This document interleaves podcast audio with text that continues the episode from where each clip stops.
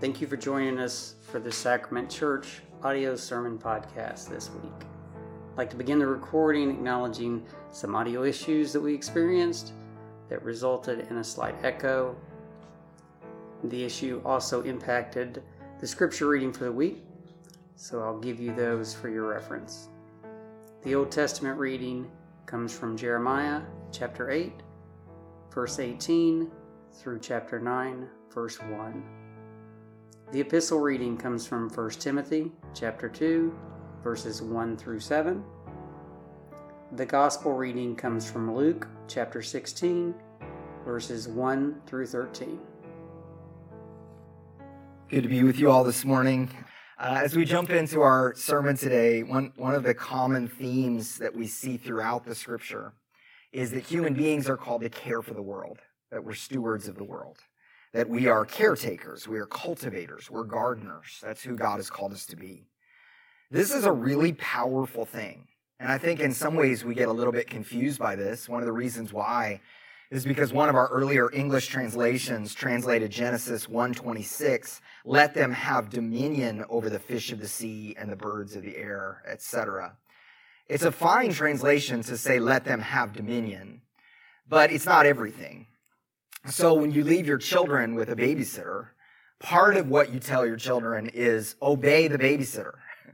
But the whole relationship between the person being babysat and the babysitter is not obedience. That's not the whole thing. There's more to it. It's okay, we hope that you flourish and you have fun and that you're cared for well and all of these kind of things. We've kind of turned our calling as stewards, as cultivators of the world, and we turn it into a sense of domination over the world. And so, so much of Christianity has been about, well, yes, we're called to dominate the world, but we've, we've got it backwards. Over time, we see that human beings throughout our story failed to steward. We failed in our responsibility to care for the world. We went our own way. To live outside of our identity as stewards is to reject our dependence on God, and that's to sin. That's really what the Bible calls sin. But the good news is that God never gives up on his people. And we see this over and over again. That we see that God calls, as human beings go astray, God calls a specific family to be the stewards of, of a particular land and to care for a particular land as a reflection of how it's supposed to be for the whole world. God calls people to be stewards, to be caretakers. This people, Israel, and this land would become a microcosm, a signpost of what God would ultimately do for the whole world. Bring it back under his lordship and his healing and his restoration. So for the Christians, stewardship stands behind everything that we do. How are we stewarding? How are we caring for that which God has put in front of us? For our world, for our neighborhoods, for our businesses, for our families? How are we being stewards? And when we turn away from God and we turn to other things, what happens is idolatry or turning to these other kind of things, these counterfeits, idolatry naturally shifts us from cultivation to domination. So we shift from people who are giving and generous and caring and cultivators to people who want to kind of just squeeze everything out of the world for ourselves. So neighborhoods become only what's good for me. I want the neighborhood to be good for me. Businesses are about squeezing every last drop of profit rather than providing a helpful service. The earth is used rather than tended. We see our own desires and fulfillments in our spouse and children. We want to get from them what we desire and what we want rather than seeking their highest good. Jeremiah in our passage today, and we've had Jeremiah's uh, readings the past few weeks, but Jeremiah is often called the crying prophet because he grieves with the people. Some of the other prophets are a little bit more matter of fact. But Jeremiah speaks strong words and then he grieves over the strong words. He wrestles with Israel. Jeremiah feels Judah's pain. And throughout the book, you notice that he jumps back and forth between, hey, these are your consequences in a harsh way to, oh, these are your consequences. He grieves over and over again. And he's grieved for a couple different reasons. He's, of course, grieved for what Judah is going through and what they're facing. The fact that they've gone astray. But he's also grieved that they're not listening to him. They're not heeding his words. They're not responding. Jeremiah knew that the Babylonian exile and the fall of Jerusalem were coming. And so he's longing and he's grieving with them. So the prophet asks specifically, is God even there in Zion? This is because his image bearers, his stewards, have turned elsewhere. And as if giving the response of God, it says, Why have they aroused my anger with their images, with their worthless foreign idols? In other words, they've looked to other things to define them, other images, rather than who God has created them to be. And then he uses this harvest language, and he talks about, is the harvest going to be plentiful this year? And he says, no, like the harvest has come and gone. And now we look and there's, there's not enough. There's not what we need. The prophet asks, is there any healing balm in Gilead? You may have heard this before if you've been around the church very long. Basically, is there even a physician there? Is there any medicine? The old African American spiritual expresses this as a statement of fact. There is a balm in Gilead. We as Christians can say that because Jesus is the balm. He is the healing one. But here it's posed as a question because the reality is unknown. Is there any healing available for these people who've rejected their stewardship, for these people who are broken? Not even the medicinal herbs from the land of Gilead could do anything for Judah in their current state. So the result for the grieving prophet is his eyes are a fountain of tears. It says he weeps day and night. When our lives are turned from worship of the one true God toward other things, we lose sight of who we are and who we're called to be. So, as broken people, because of sin, we have a stewardship problem. Our world is not stewarded well. And we have an identity problem. We forget who we are. So, over time, we see that Jeremiah's grief is God's grief. We see that Jeremiah and God grieve together. But then over time, we also see it becomes the people's grief as they grieve for themselves and they wonder, is God really with us? Is God's presence in our midst? So we see this throughout the Old Testament. God's people are grieving and longing. Something's not right. We're not who we're supposed to be. We have an identity problem. We have a stewardship problem. And then ultimately we see that into the New Testament, that there's a group of people who are longing. We see this in, um, in some of the prophets. We see this in Zechariah and Elizabeth, a faithful people who are longing and going, when are things going to be put right? We see this in Mary. They're longing. They know that things have gone astray, and so they wait. We know we're not the stewards we're called to be. God, do something. And of course, God does. In our New Testament reading, Paul tells Timothy that before he does anything else, he and the people of God are to pray. Because we're a dependent people, because we know it's not up to us, because we know we can't bring about our own redemption, we need to pray. Prayer is not an add on to the Christian life, it's a central focus. And notice who Paul says Timothy to pray for. He's not to pray for himself or his family, though that's wonderful. Like all of that is good. But he specifically says, pray for all people, so everybody, and then specifically, those in stewarding positions, those who hold the world together by their leadership or their rule or their authority. And this has always been a thing. Mainstream Christianity has always affirmed we're to pray for our leaders. We pray that they and that all of us might turn to God for salvation and seek to be stewards who lead in the loving way in which He calls us. But notice, we don't just pray for rulers. It says we pray for everyone. So it's a really interesting phrasing here because Paul says, uh, lift prayers and intercessions, pray for everyone, and pray for rulers. so somehow, rulers have an important role in the world in such that they're to be called out here, but we all have a stewarding role. It's a reminder of that reality. We're all called to steward. We're all called to lead in some way. So pray for everyone in your midst that we might live congruently with God's care in the world. Now, in our world today, it seems like we've gotten in the habit of putting prayer and, and action against each other to where you kind of have to choose one or the other. You either pray or you're supposed to act towards change. But that's never been the historic Christian position. Historically, the church has always seen the two hand in hand. In fact, if you pray, but you never live in action for things to change in the world, there's always a question are you really praying? But if you act and you don't pray, are your actions faithful? How do you know they'll be faithful? Esau McCaulley points out that earlier in the first letter to Timothy, or in this same letter, Paul lists out a bunch of ungodly things. And one of the things he mentions is the Greek word for slave traders. So it says slave trading is wrong. Trading slaves is identified as being contrary to sound doctrine, but it's legal in the Roman world. But he says, no, it's wrong. It's ungodly. So it's something that's supposed to be worked against. So in case anybody says, hey, don't ever criticize your leaders, don't ever go towards action, you need to be praying for them instead. Timothy has them both together. Pray for your leaders and call out the things that are against sound doctrine. So McCaulley says, prayer for leaders and criticism of their practices are not mutually exclusive ideas. Both have biblical warrant in the same letter. So we're to act for justice. We're to act for goodness. But heavens, the answer is not to stop praying. Got to pray. Prayers are not the beginning and end of everything, but they certainly should be at the beginning and at the end of everything. When we're faced with big things in our world, I hope we turn to prayer first.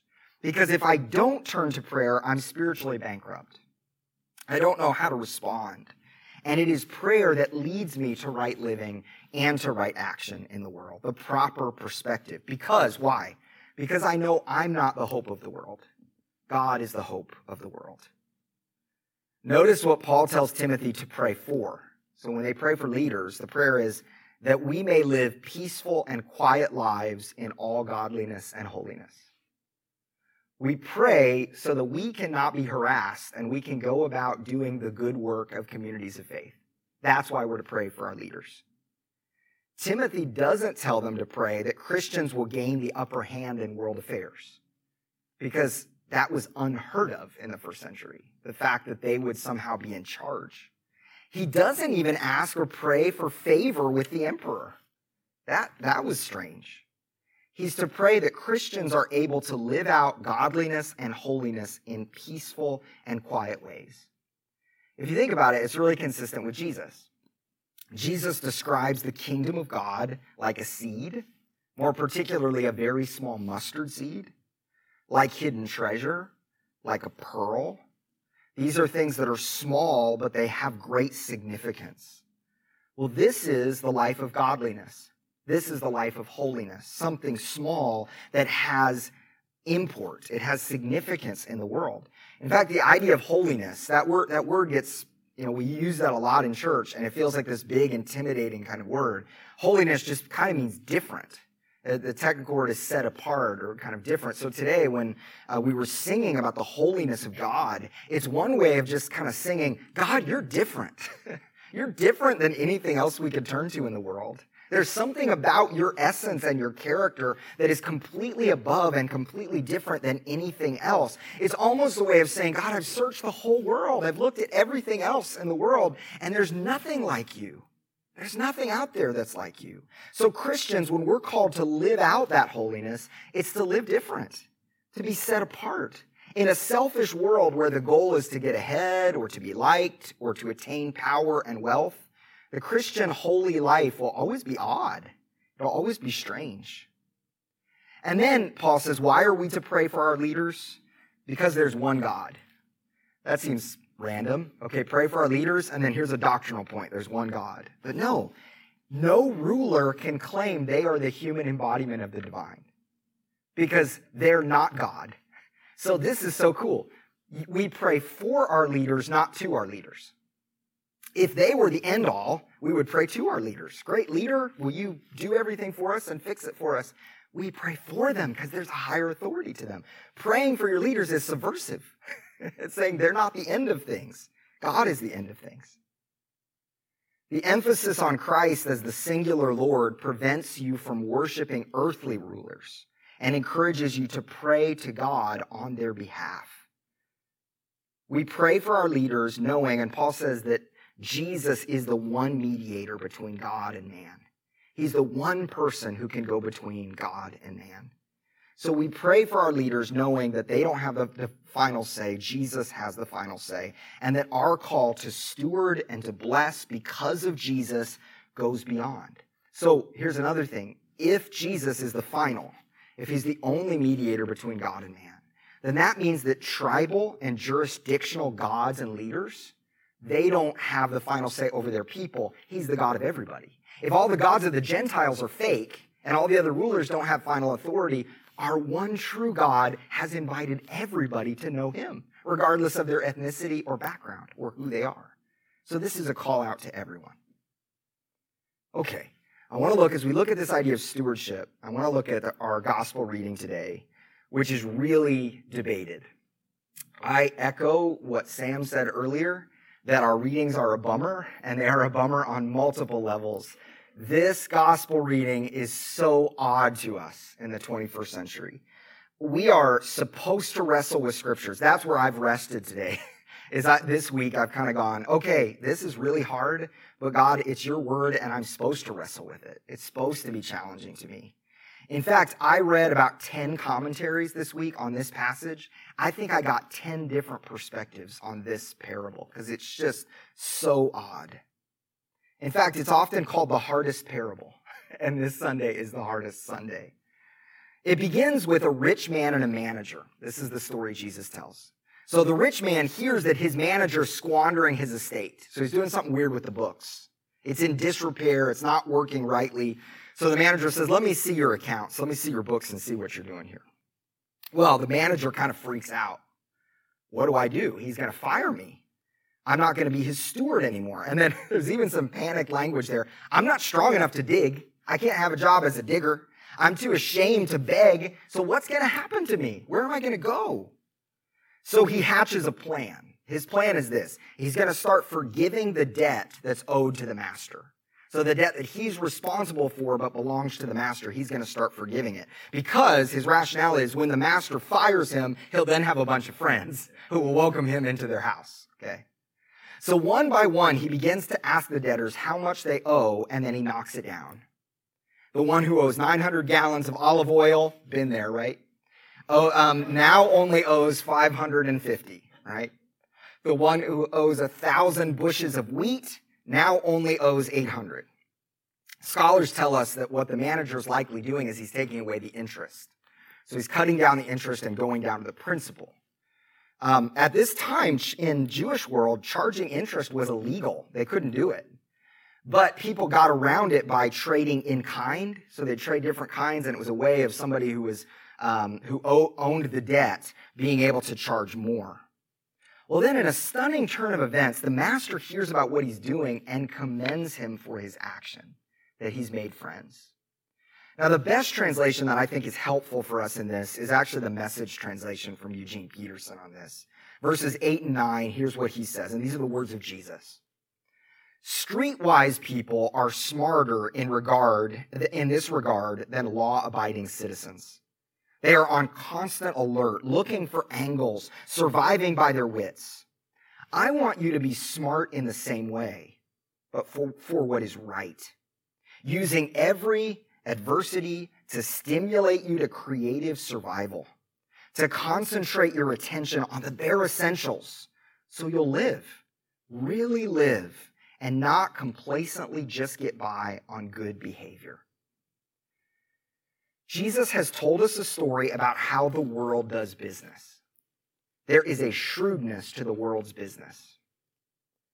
I've probably told you this story before, but my dad's here and it's appropriate, I think. Um, I remember when my dad and I went to the car dealership to buy the second car that I ever owned. I was in college and we found a 1996 Nissan Maxima, and I love that car. And I had that car for a while, had leather seats and a sunroof, and it was this big upgrade from the 1990 Ford Explorer I had been driving. Just was so excited about it. And the, the salesman seemed to really work up the fact that my dad is a pastor. So he really loved that. And he wanted to help us out because my dad was a pastor. Okay. And I remember, and I'll never forget what stuck with me. He said, I'm giving you guys the pastor discount. Like, I'm going to give you guys. Now, I had this atheist Democrat lady in here the other day, and I ripped her off, is what he said. And I just remember my, my heart sunk. He said, But you guys are going to get the deal. Now, the more I've reflected on that story, I think he's probably lying to us about how he was doing it because he's wanting to warm up to us culturally in this kind of sense. He's using the shrewdness of business to make, make friends, right? To gain more for himself. And probably to create influence. This is how the world works. Unfortunately, we see this in Nashville a lot that everyone's trying to get ahead. We're trying to make friends so that we can get a little higher on the influence level, right? So we can get our social media brand up. We can make the right people who can open the right doors for us. Jesus is saying Christians need to have a kind of shrewdness in that way, but it's a completely different kind of shrewdness. We are to have a shrewdness which proclaims liberation to the captives, liberation to the debtors. We are to have a shrewdness for good. So let's look at how this worked out in Jesus' day. In Jesus' day, the Pharisees and teachers of the law had been telling people in order for them to really live into the kingdom of God, they have to do a bunch of extra things. It wasn't primarily about loving God and surrendering to his kingdom. There's a bunch of cultural stuff, extra stuff. Washing your hands, ritual purity, stuff about the right people to hang out with and the wrong people to avoid.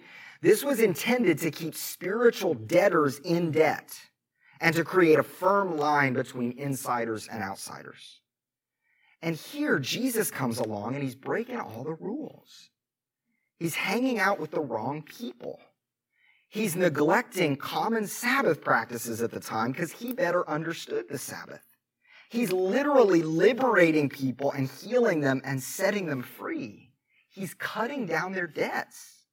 And Jesus is saying to his opponents, they need to let go of the interest that they're charging people because it's driving people away. It's not causing them to make friends or be welcomed into people's home like the gospel needs to be welcomed into people's home. So he says, judgment is coming for the stewards. All along, you thought the judgment you had to worry about were all the debtors, that they were coming under judgment. But you're the one who's been managing their debt, and now you're in trouble because you've been charging all this extra interest. You're the caretakers. But like the shrewd manager, the caretakers have now come to the end of their rope.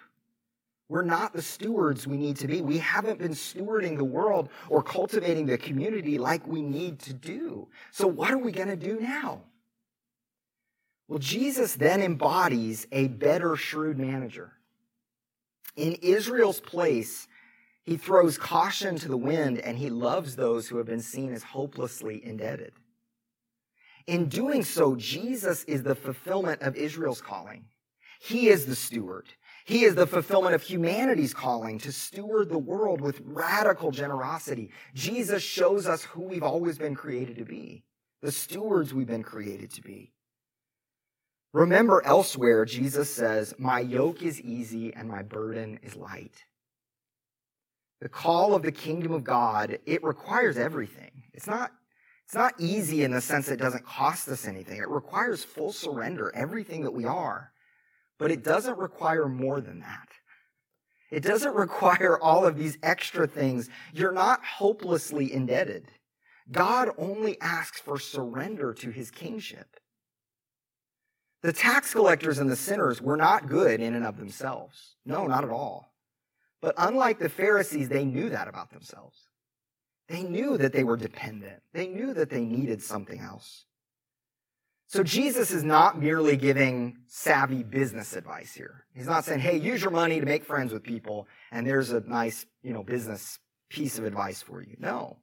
He's saying the kingdom of God is going to require you to break the, the world's rules sometimes in the sake of generosity. It's going to cause you to be shrewd. Jesus is breaking the rules. He's subverting the system. He is shrewd. He is crafty. Here's what Robert Farrar Capon writes. He says, most important of all, the unjust steward is the Christ figure because he is a crook, like Jesus. The unique contribution of this parable to our understanding of Jesus is its insistence that grace cannot come to the world through respectability. Respectability regards only life, success, winning. It will have no truck with the grace that works by death and losing, which is the only kind of grace there is. Jesus doesn't do things the respectable way. He breaks the Sabbath. He spent most of his time with those of ill repute. He was crucified as a criminal who died next to criminals. This story is a way of describing the liberation of God and how it draws those who have been previously indebted. To clear this up a little bit, it's a parable. So he's not saying there's not an exact correlation here, but he's saying, look at how the world does things shrewdly. You're supposed to do things shrewdly too, but it's always for the sake of goodness and liberation. There's another wrinkle to this. The, the Pharisees believed they were protecting Israel's sacred land. They were the protectors of that. They didn't want to lose the land. God had given it to them as an inheritance. But now in Jesus, God's doing a new thing. The whole purpose of their ancestral land was, as I said at the beginning, a signpost, a microcosm of what God wanted to do for the whole world. In Christ, the borders of the kingdom of God are now advancing. The land is no longer the end all, that one piece of land. God's people are now called not only to steward one plot of land, but to steward the whole world, which was the whole point from the beginning. So, this is what the commands of verses 10 through 13 refer to. The wealth of the land had become an idol to the Pharisees. So, Jesus says, No one can serve two masters. Either, either you will hate the one and love the other, or you will be devoted to the one and despise the other. You cannot serve both God and money. You can't serve or idolize your wealth and your ancestral land, trying to protect them at all costs. You can't do that and follow God as he desires to heal and restore the whole world. You can't do that. In fact, Jesus condemns mammon or money as a rival God. Notice that Jesus does that. He turns money into a name for a God. So this is the God money. His command in this reading is a direct attack on materialism, or we hope often turn to for our hope. Jesus acknowledges that the Pharisees are a slave to the land, they're a slave to money, and so often are we. And it's not that, it's funny because sometimes we think about this and we think about rich folks. And that's true a lot of times, is that they can be enslaved to land. But we often get enslaved to finding our security in money, our status in money. It can easily become an idol for us. Because so much of our life is about making money, protecting money, spending money. And we tend to size ourselves up based on how much others make or spend.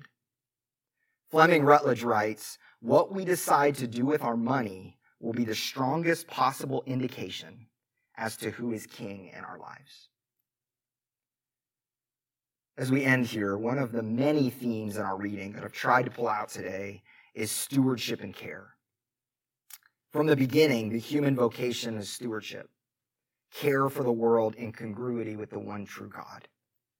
This responsibility was later passed on to a specific people, to Israel. God's chosen people who stewarded a land and were shaped as a people set free by the one true God. Jeremiah grieves that the people have turned away from their calling as stewards. They've let it go.